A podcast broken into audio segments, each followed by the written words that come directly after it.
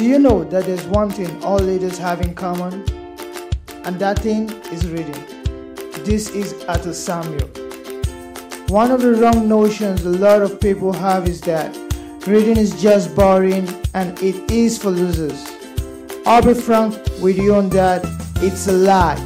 Check through all human history and you will find out that all influential leaders have one thing in common, and that is reading. Abraham Lincoln, Martin Luther King Jr., Mahatma Gandhi, you name them, they all were readers.